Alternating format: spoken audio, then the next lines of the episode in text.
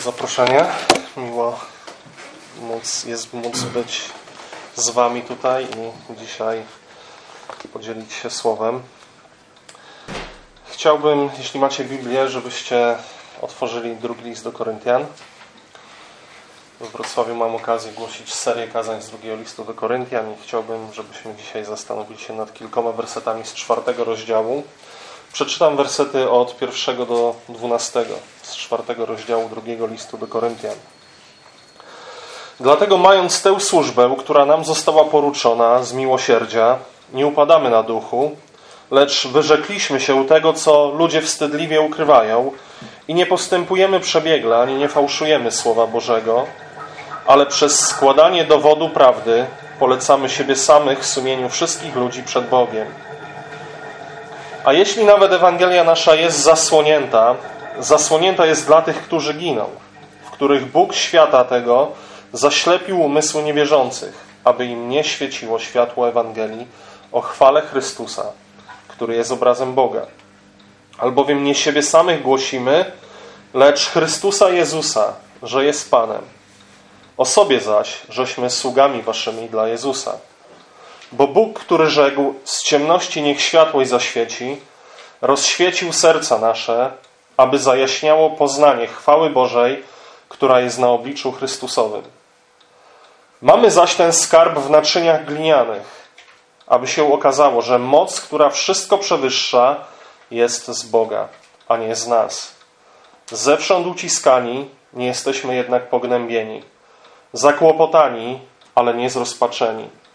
Prześladowani, ale nie opuszczeni. Powaleni, ale nie pokonani. Zawsze śmierć Jezusa na ciele swoim noszący, aby i życie Jezusa na ciele naszym się ujawniło. Zawsze bowiem my, którzy żyjemy, dla Jezusa na śmierć wydawani bywamy, aby i życie Jezusa na śmiertelnym ciele naszym się ujawniło. Tak wtedy śmierć wykonuje dzieło swoje w nas, a życie w was. Nasz drogi Boże, łaskawy Panie, dziękujemy Tobie za apostoła Pawła, za drugi list do Koryntian, za to, czego możemy się uczyć z tych słów. Prosimy Cię, pobłogosław to rozważanie. I Panie, otwórz nasze uszy, nasze serca za sprawą ducha, abyśmy posiedli poznanie Twoich, Twojej woli, Twoich ścieżek, Panie. Tego, co chcesz, abyśmy w naszym życiu robili jak powinniśmy postępować. Prosimy Cię przez Jezusa. Amen. Nie będę się koncentrował na całym tym fragmencie, ale na wersetach 7 do 12 w szczególny sposób. Jest taka historia. W 1947 roku pewien beduiński chłopiec, szukając zaginionej kozy ze swego pastwiska, natrafił na nieznaną sobie dotąd jaskinię. Było to nieopodal oazy Ain Feshha na terytorium współczesnej Palestyny, nieopodal Morza Martwego. Zdziwiony w ogóle tą jaskinią, nigdy, nigdy ich wcześniej nie widział, wrzucił do tej jaskini kamień, tak, aby sprawdzić, co się stanie. I nagle, kiedy wrzuca, wrzucił tam kamień, on poleciał, usłyszał dźwięk, jakiś dźwięk tłuczonego czegoś, tak? Okazało się tłuczonego dzbana. Potem na, na, drugi dzień wraz z kolegą wrócili znowu i weszli już razem do tej jaskini. Dodawali sobie otuchy, żeby, żeby wejść do tej jaskini. I wydobyli wtedy z tej jaskini z kolegą dzbany, a w nich, kiedy je roztukli, odkryli zapisane zwoje, które stwierdzili będą dla nich dobrym źródłem dochodu, więc zaczęli je ciąć na części i sprzedawać na lokalnym bazarze, tam, tam gdzie mieszkali. Na szczęście część z tych fragmentów trafiło do znanego profesora Sukienika, archeologa z Uniwersytetu Hebrajskiego. I tak rozpoczęto pozyskiwanie tego, co znamy dziś jako zwoje z nadmorza martwego lub pisma z Qumran. I dla archeologów, dla historyków, nawet dla, dla części teologów jest to no, bardzo duży skarb, bardzo duże wy, wykopalisko, bardzo duże odkrycie archeologiczne. Także zobaczcie, wielki skarb, wielki skarb został ukryty w glinianych naczyniach, które łatwo e, zbić. I tak też e, apostoł Paweł zaczyna ten, ten drugi fragment w czwartym rozdziale od siódmego wersetu, że my też mamy pewien skarb, który jest ukryty e, w naczyniach glinianych.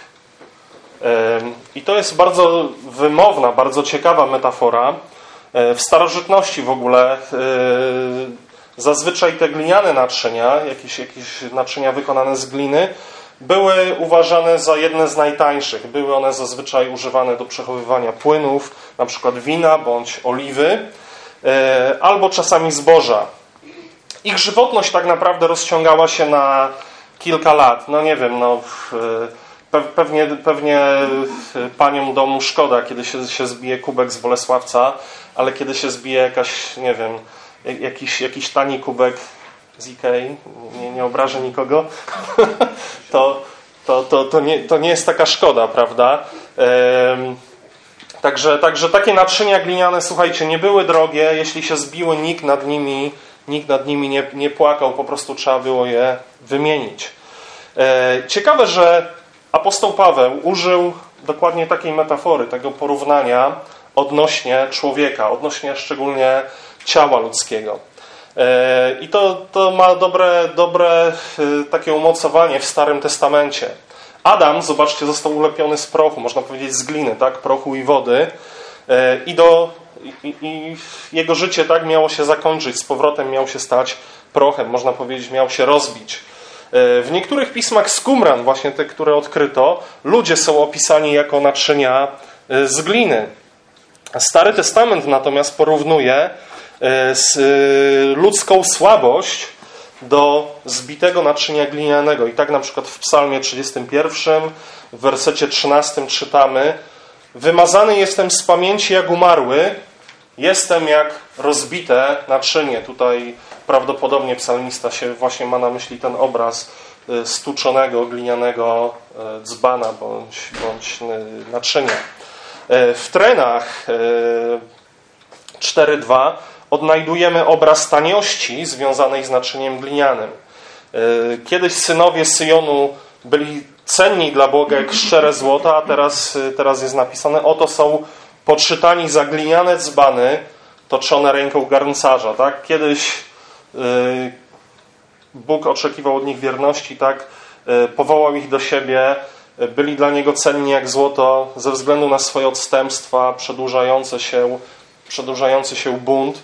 E, są, stali się po prostu tani e, w oczach, w oczach bożych, e, niczym, niczym właśnie dzbany gliniane.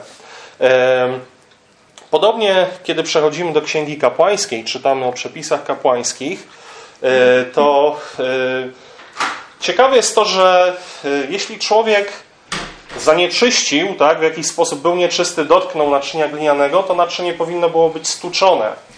Natomiast naczynie drewniane powinno było być tylko obmyte, więc tu znowu jest pokazane, że to na, te naczynie z gliny było tańsze, tak? Bóg nie chciał, żeby ludzie wszystko w domu potukli, spalili, tak? I, I w ten sposób oczyścili. Ale rzeczywiście te rzeczy, które nie były zbyt cenne, je należało po prostu zniszczyć, stłuc, tak? I y, obmyć się, tak? I, i, I w ten sposób y, następowało y, tego wieczora oczyszczenie. Także naczynia z gliny były tańsze, nie było ich aż tak szkoda.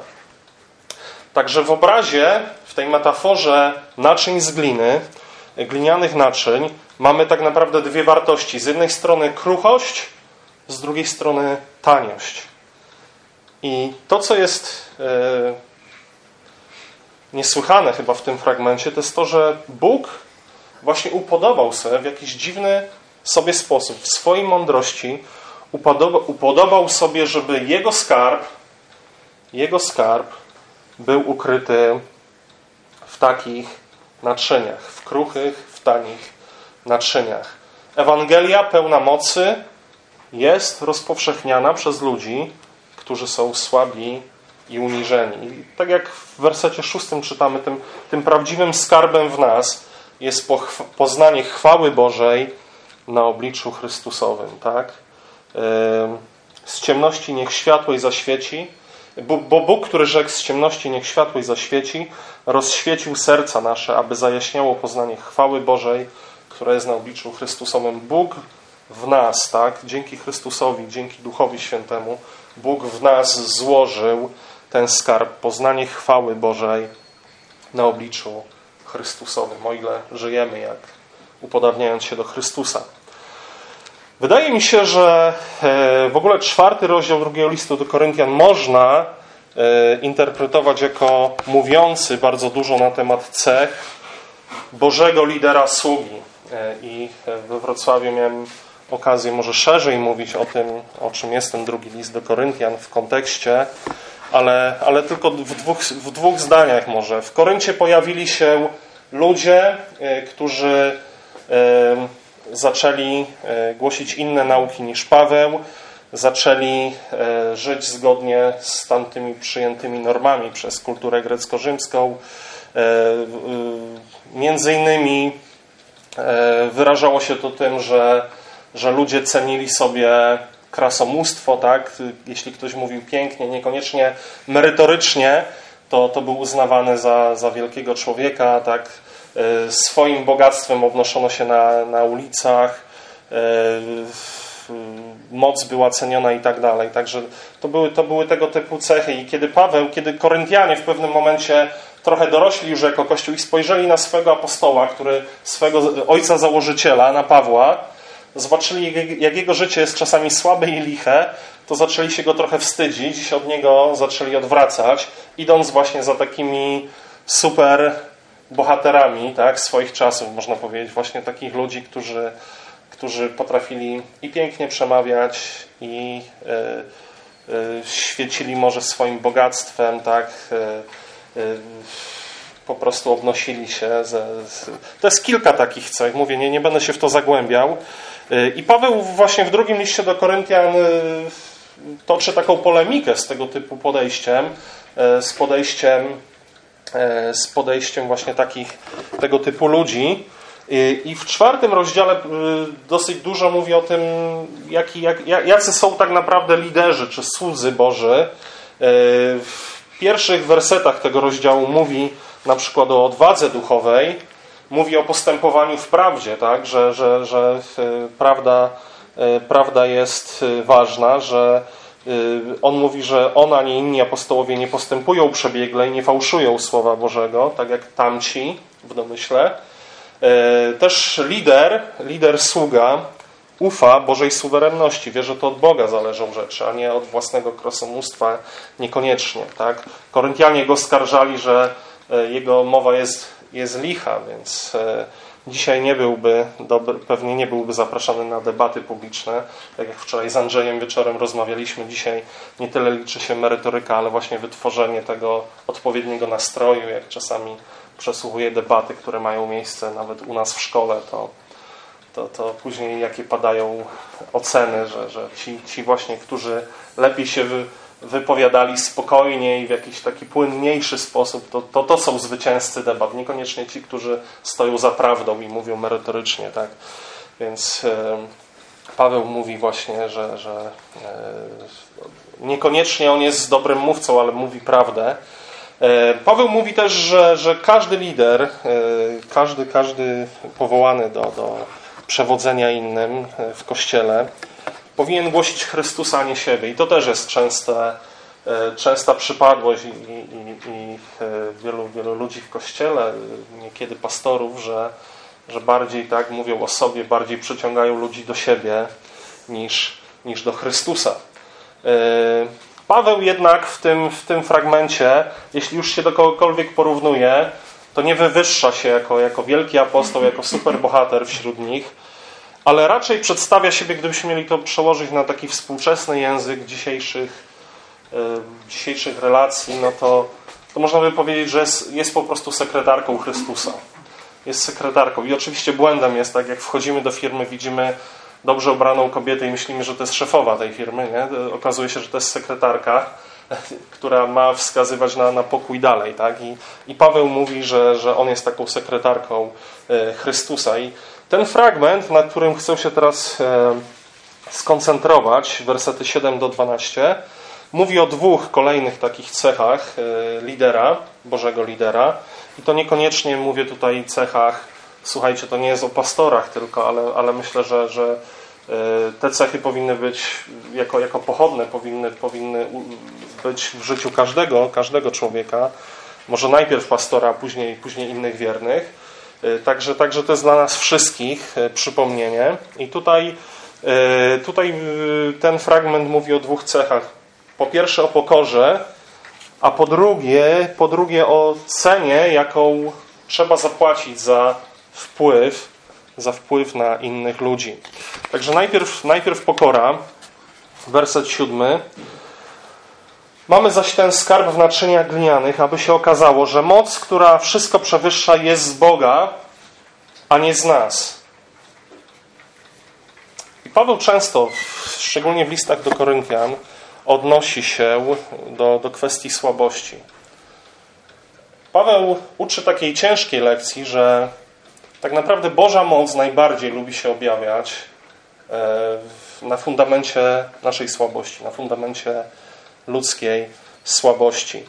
W ogóle dobrym komentarzem do, do tego obecnego fragmentu jest to, co apostoł mówi później w 12, e, w 12 rozdziale. Mówi najpierw o tym, że kiedyś Y, kiedyś do, przeżył wspaniałe, wspaniałe objawienie Chrystusa. Y, został uniesiony w zachwyceniu do raju, słyszał niewypowiedziane słowa, których człowiekowi nie godzi się powtarzać. Z takiego chlubić się będę, z siebie samego chlubić się nie, ale z samego siebie chlubić się nie będę, chyba tylko ze słabości moich. Bo jeśli nawet zechcę się chlubić, nie będzie to przechwałka głupiego, bo prawdą będzie to, co powiem, lecz wstrzymuję się, aby ktoś nie myślał o mnie więcej nad to, co u mnie widzi lub co ode mnie słyszy. Bym się więc z nadzwyczajności objawień zbytnio nie wynosił, wbity został cierń w ciało moje, jakby posłaniec szatana, bym nie policzkował, abym się zbytnio nie wynosił.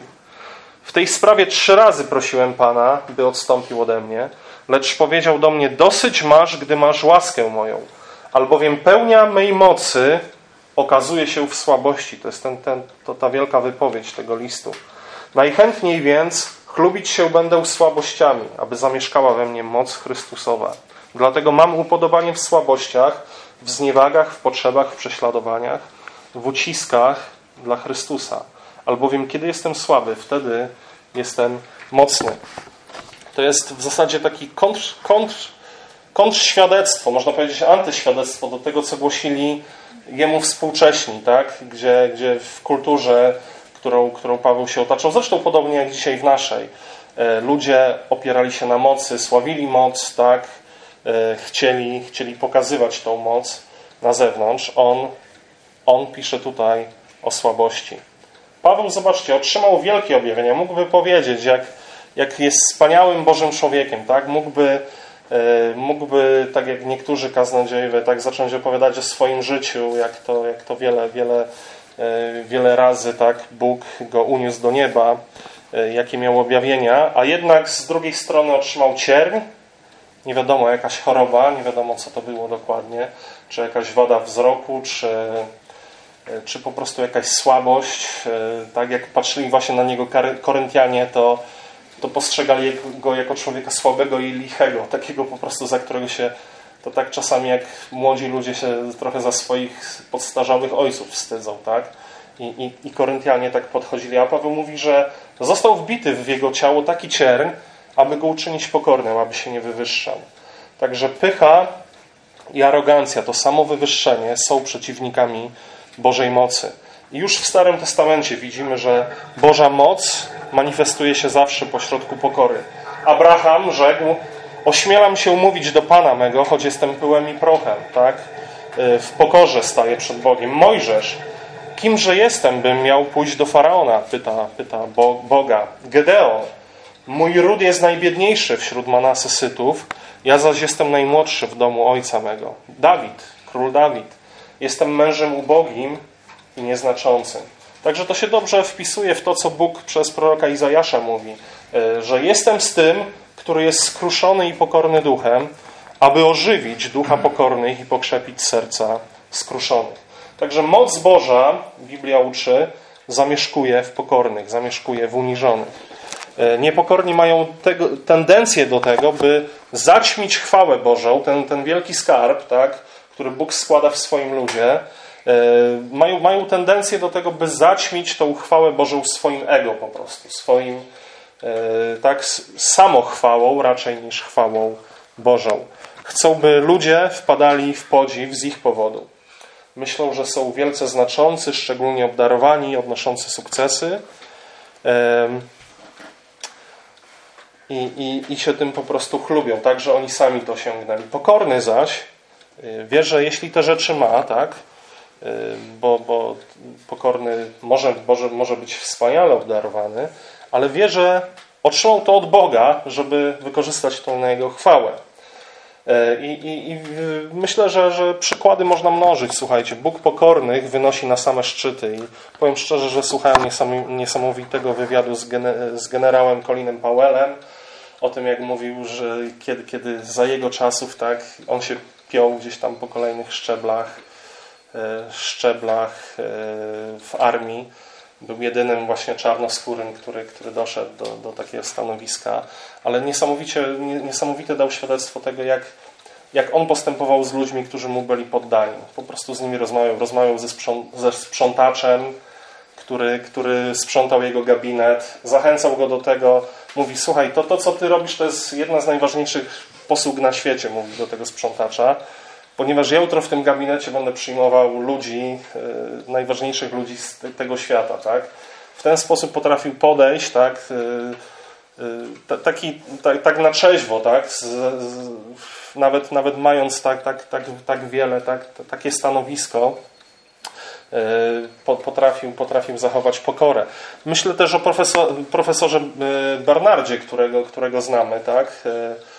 E, e, który nieraz gościł w Polsce. On dawał swoje świadectwo o tym, jak się dostał na, na Cambridge. Kiedyś chciał studiować na Cambridge, nie mógł, nie było go na to stać i tak dalej, a jednak e, pragnął, pragnął zgłębiać te, te rzeczy. Bóg, Bóg mu pobłogosławił i został wykładowcą tak, na, na, na Cambridge, więc, więc to, to, to, takich, takich przykładów można mnożyć, gdzie Bóg pokornych e, wynosi na same szczyty i nie powinniśmy się temu dziwić, bo przecież Pismo mówi tak, że Bóg podniósł nas jako nędzników z gnoju, obmył nas, przyodział odświętne szaty i posadził e, u swego stołu, czyniąc z nas książąt tak naprawdę, więc, więc nie powinno nas dziwić, że takie świadectwa wśród ludzi się pojawiają. E, ale właśnie, kiedy już trafiamy na te szczyty, tak, to po co tam jesteśmy? Żeby zbierać chwałę dla siebie, czy by świadczyć o nim?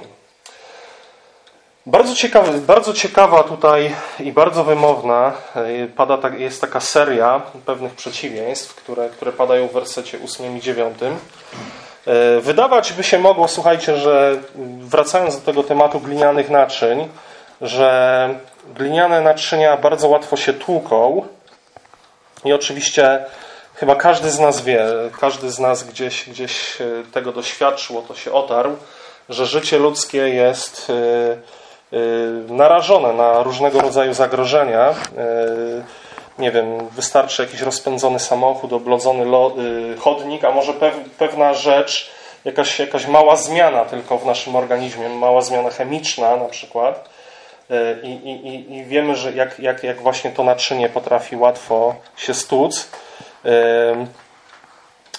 I ciekawe jest to, że, że wydawałoby się, że życie jest kruche, ale w Bożej mocy, i tutaj ta Boża moc jest, jest uwypuklona, w Bożej mocy e, to niby kruche ciało, które jest gliną, staje się plastyczne, niczym, niczym plastelina, uplastycznia się ta glina.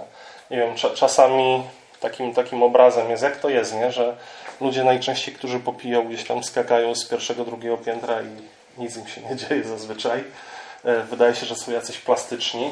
Ale tutaj Paweł mówi, że, że w Bożej mocy nasze ciała, chociaż, chociaż są kruche, nasze życie, chociaż jest kruche, jest narażone na niebezpieczeństwo, Boża moc nas utrzymuje. Zobaczcie, jakie to, to jest cała seria yy, paradoksów, można powiedzieć, przeciwieństw paradoksów. Z jednej strony Paweł mówi ciężko naciskani, ale nie miażdżeni. Oszołomieni, ale nie zamroczeni. Prześladowani, ale nie opuszczeni. Powaleni, ale nie zniszczeni. Tutaj po angielsku to lepiej brzmi, bo to powaleni, nie zniszczeni to jest knockdown, ale nie knockout. Tak?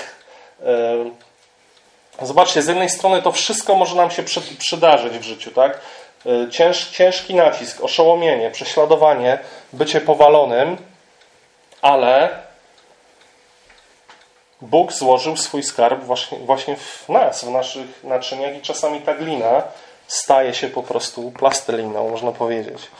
E, także w przypadku Pawła ta moc się wielokrotnie okazywała. Słuchajcie, w 2 Koryntian 6:5 pisze, że w chłostach, w więzieniu, w niepokojach, w trudach, w bezsenności, w głodzie, ta moc mu towarzyszyła. On się po prostu tej mocy nauczył w słabości. Bóg na to wszystko, słuchajcie, pozwolił w życiu Pawła. E, czy Bóg może pozwolić, żebyśmy byli uciskani, oszołomieni, prześladowani i powaleni? Tak, może i, i pozwala, ale Bóg nie pozwala sprawiedliwemu, czy Bóg nie pozwala pobożnemu ponieść zupełną porażkę. Nie pozwoli, abyśmy byli zmiażdżeni, zamroczeni, opuszczeni czy zniszczeni. A to, że Bóg nam pozwala na porażki, to to też nie powinno nas tak, tak, tak dziwić, gdyż e, właśnie te porażki uczą, uczą pokory, uczą uniżenia, uczą uchwycenia się Bożej mocy i też dzięki porażkom, pewnym ty, ty, tym upadkom Bóg nas uczy w życiu. E, byliśmy z kilkoma ludźmi na, na jesień, ostatniej jesieni, na, na Global Leadership Summit w, w Krakowie. Słuchaliśmy wykładów o tym, jak e, właśnie dzisiaj zupełnie inaczej się podchodzi właśnie do, do spraw zarządzania w ogóle firmami. I padło tam takie stwierdzenie, że dzisiaj bardzo ważne, na przykład w, w, w wielu firmach w Dolinie Krzemowej, bardzo ważne jest y, dla szefów, żeby ich pracownicy doświadczyli porażki. Wyobrażacie sobie, kiedyś, kiedyś to było jakby nie do pomyślenia. Dzisiaj bardzo ważne dla szefów tych firm jest, aby ich pracownicy szkolący się na dane stanowiska doświadczyli porażek. E, także w Dolinie Krzemowej są firmy, które oczekują od swoich pracowników, od inwestorów, że każdy z nich straci przynajmniej po milionie dolarów, tak, e, ucząc się inwestować. E, dlaczego? Widzicie, bo nie doświadczając porażki, nigdy nie byliby dobrymi inwestorami, nigdy nie byliby, można powiedzieć, realistami w życiu. I podobnie my, bez porażek, bez tych upadków, bez tego, że się otrząśniemy, że Bóg nas podźwignie, nie będziemy dojrzalsi.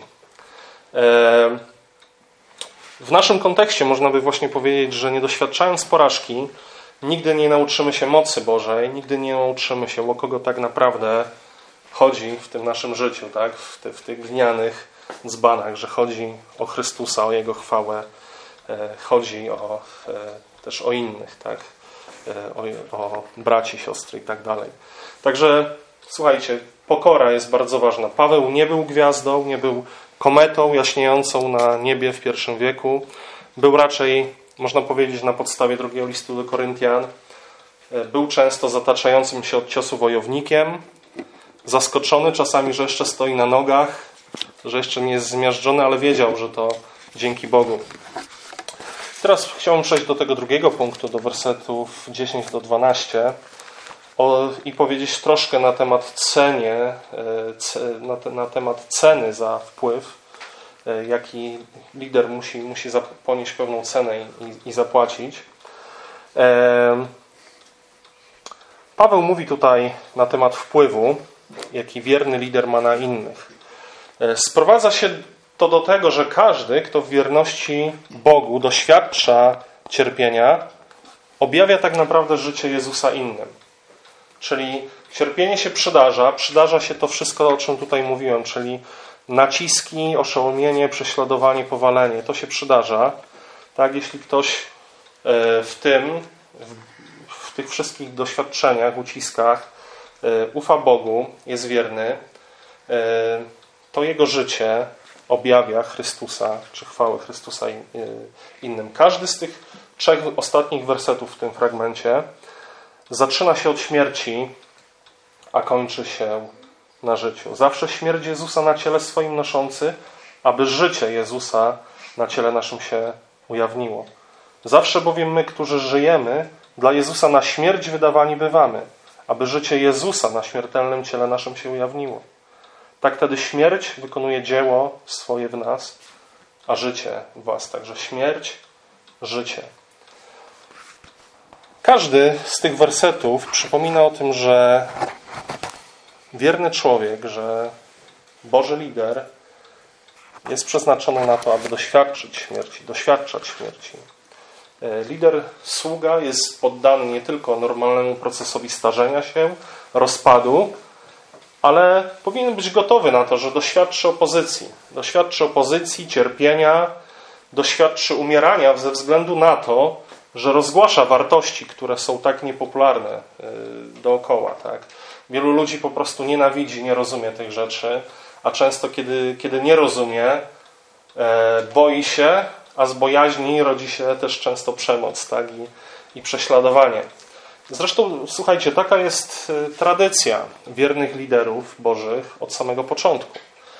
Liderzy byli prześladowani z powodu właśnie pokornego uchwycenia się wiary, E, czy, czy Boga, czy z powodu tego, że właśnie stawiali na, na moc Bożą, na, na Boży ratunek. E, Bóg stawiał ich przed najpotężniejszymi siłami tego świata.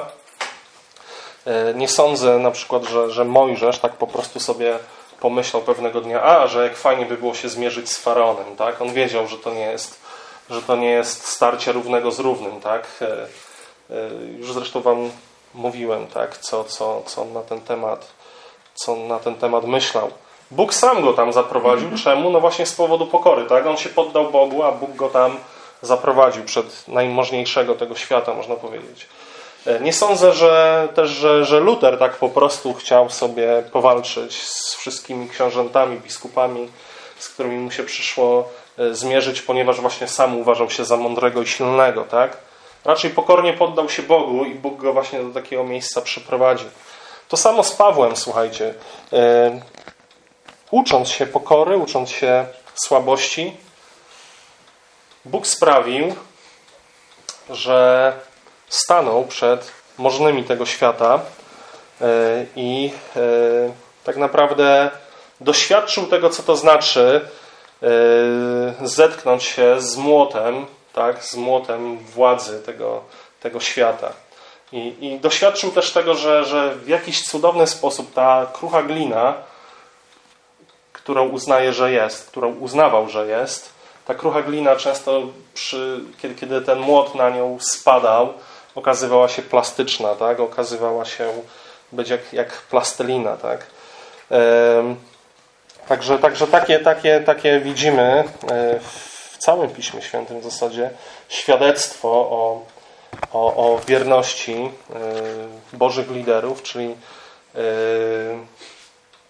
dlatego, że byli wierni, dlatego, że stali za Bogiem, świat ich nienawidził, dręczył ich, szydził ich, krzyżował ich, jednak oni dzięki Bogu ożywali, tak?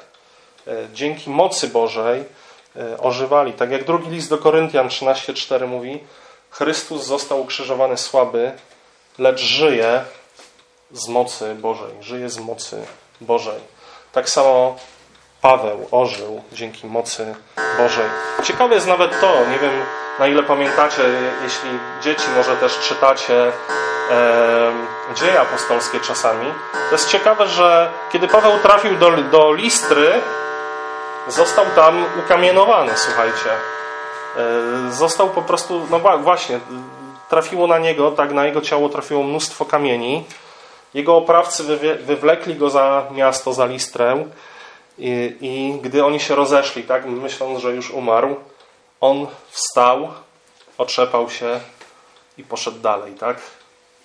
Niesamowite, niesamowite, tak? Dzięki mocy Bożej, tak? Ten dzban, który by się, po, powinien był się zbić, można powiedzieć, pod naciskiem tych wszystkich kamieni, e, dzięki mocy Bożej e, ożył. Tak samo dwaj świadkowie z Apokalipsy 11 rozdziału tak, powstają do życia pomimo tego, że zostali zabici. Także widzimy tutaj, widzimy tutaj moc Bożą, która sprawia w ludziach nadnaturalną odwagę.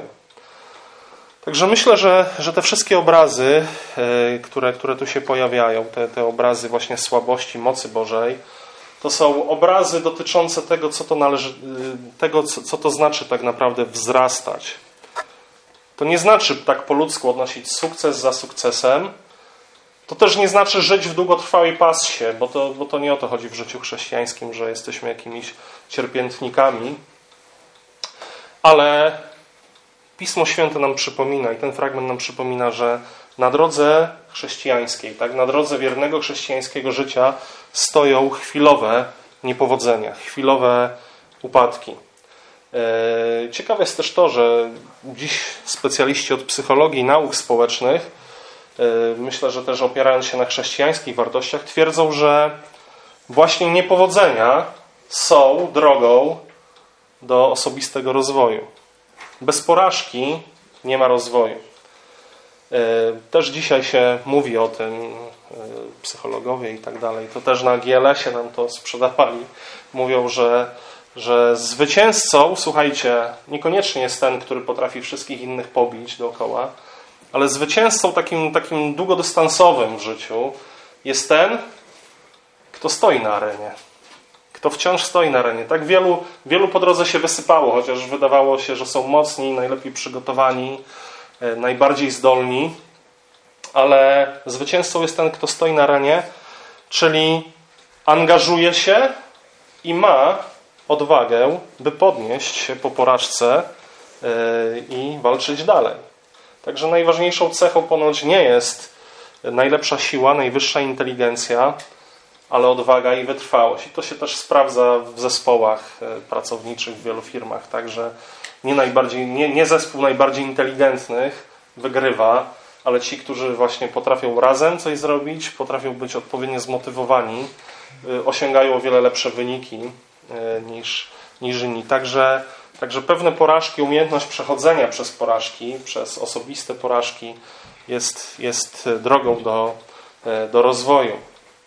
I myślę, że dla nas, dla chrześcijan, to jest też o tyle dobre, że my, doświadczając chwilowego ucisku, chwilowego niepowodzenia, jakiejś, jakiejś chwilowej, e, można powiedzieć, tragedii w życiu, Możemy zwrócić się do Boga, tak? Możemy, możemy Bogu zaufać, możemy prosić Jego o odwagę, o wytrwałość.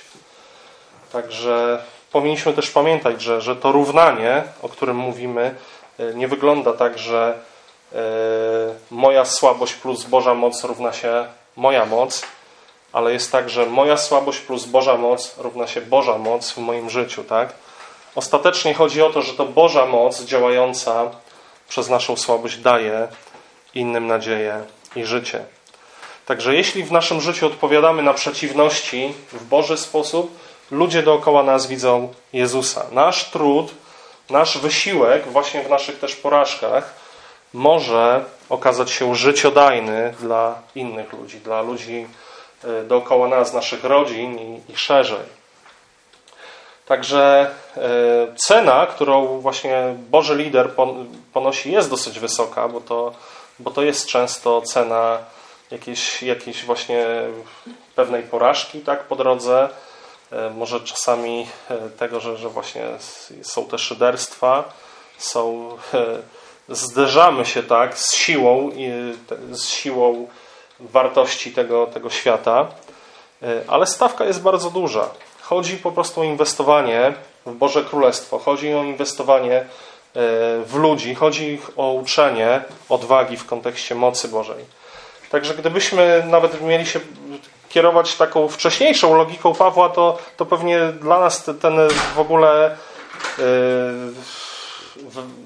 ten urywek skończyłby się inaczej. Pewnie byśmy pomyśleli sobie, że skoro śmierć wykonuje swoje dzieło w nas, to, to życie także wykonuje swoje dzieło w nas, ale nie, Paweł mówi, śmierć wykonuje swoje dzieło w nas, a życie w was. Czy Chrystus umarł po to, by On mógł żyć? Nie, no Chrystus umarł po, po to, abyśmy my mogli żyć. Także nasze poświęcenie, i oczywiście to jest też nasza nadzieja, że Bóg nas tak z martwych wzbudza, Bóg nas podnosi, ale w tym wszystkim stawka jest taka, że nasze umieranie, nasze wyrzeczenia, nasze zaufanie Bogu w trudnych chwilach jest życiodajne dla innych, tak? Także to umieranie jest praktyczną zasadą służby lidera sługi.